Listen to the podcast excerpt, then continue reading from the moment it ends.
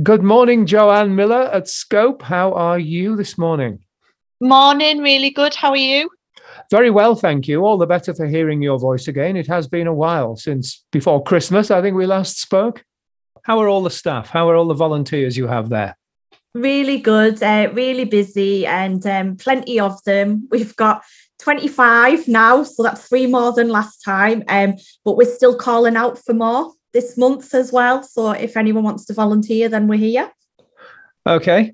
25 volunteers might sound a lot to people, but I'm sure there are so many things that, that Scope needs help with, particularly uh, when trying to run the shop. So, yeah. can you outline some of the tasks that volunteers, potential volunteers with you, uh, might uh, might enjoy doing?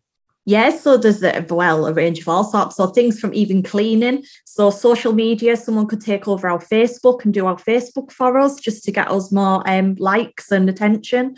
Um, so there's little things like that that you don't think of. So people think, oh, we'll do till. Um, so no, there's there's other little things like that. So you learn till and do back a house, but there is other jobs. If people were to come in and just, you know, talk to us, sometimes it's just a feeling we get and think, well, actually, you might be best off doing this or you want to do that. And um, if they've got interest in books or media, they might be better off looking at that because they might point out something that's worth something that we didn't know if they've got an interest in it rewards training uh, so we, we work with derby college for nvqs for retail. So if um, you you volunteer with us we can put you through those for free. I'm not sure what levels they go up to but i think it's like team leading and stuff like that. Um, but also we do our training in the wave. We make sure you trained on every job health and safety. We have things like safeguarding we go through. But you also can train up in your volunteering so it's on like a learning platform and you can log in and you can learn all sorts. And that's something that can go on your CV to say that you've done that, especially for you, your young uns who are just leaving school and want a Saturday job. And um, we can get them in, get them on the till, and it just looks good on the CV when they're going for a job that they've already done, you know, retail experience. Yeah, it, it's more than just volunteering, isn't it? It's actually investing in in yourself yeah definitely. So you know it's also if you just want to you want to get out the house and make friends as well it doesn't always have to be about development it can be about making friends as well. Mm. and there are incentives for people to come and volunteer at scope that perhaps don't exist in other shops and i'm thinking more of what might be in the biscuit tin. Yeah definitely. So yeah there's always biscuits. We have a volunteer who comes in on a sunday and brings us about 10 packs of kit kats and they're just sat on the side. And when you're trying to healthy, eat, it's not the best place to be. um, but yeah, going out and buying cake and stuff like that. Every time I walk into Herons, I come back out with a bar of chocolate and stuff like that for everyone. And then it's sat there staring at me. But yeah, there's there's always stuff in and, and people are always we've we even have customers who bring us chocolates in. I have a customer who brings me a tub of Pringles in all the time. the wider community can be involved in helping the work of Scope. But could you outline for our listener what the work of Scope is?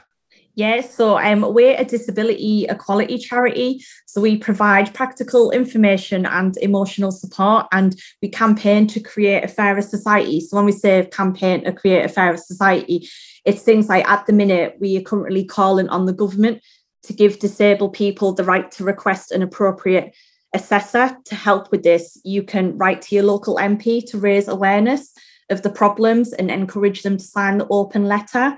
So to do this, um, to get the information you need, is you can go on our website, which is scope.org.uk, and I think it has a map where you could put your details in, your, your postcode, and it would come up with the details for your area and who you need to contact. And usually it's um, got a form for you already to copy and paste and send to your local MP. Um, so if everyone was to do that, it just would be a huge help for what we're doing. Right. And one of the most practical ways that people listening to this could help uh, Scope is to bring donations to your shop. Yeah, definitely. We're um, crying out for clothing at the minute um, because we're in transition soon into spring, hopefully, for the weather being nice. Um, we're sort of at the end of the winter. So we've got no jumpers, we've got no coats, we've got no wellies and boots. And if we do get the snow, then we'd like to be able to, you know, offer that to our customers that we've got something for when when and if the snow does arrive. Okay, so that's what you're looking for at the moment for, Yeah. fro- from our listeners. Yeah, that would be brilliant. So, how easy, how practical is it for them to donate to the shop? Where where are you, and and, and what would our listener do? So we're on Newgate Street. We're opposite the card factory. So um, it's quite difficult actually during the day to get a car down to um, drop donations outside the shop, but you can drop them between nine and eleven every morning, right outside our door, um, and between four and five p.m. on a night outside our door. Um, you don't need to ring. You can literally just turn up with as much as you want, and someone will be there to help you bring it into the shop, or they'll literally take out your car for you, so you don't have to lift anything and bring it in. Um, but yeah, we'll just happily take anything at any time. Even if it's just one jumper, if every one person brought one jumper, it would it would have a huge impact to us. Right. Okay. Right. Well, Joanne, thank you very much indeed. Um, could we play a song for you? Yes, um, I've had a song stuck in my head, so I thought you'd ask me. So I wrote it down so I remembered. Um, so it's the cure close to me, if possible.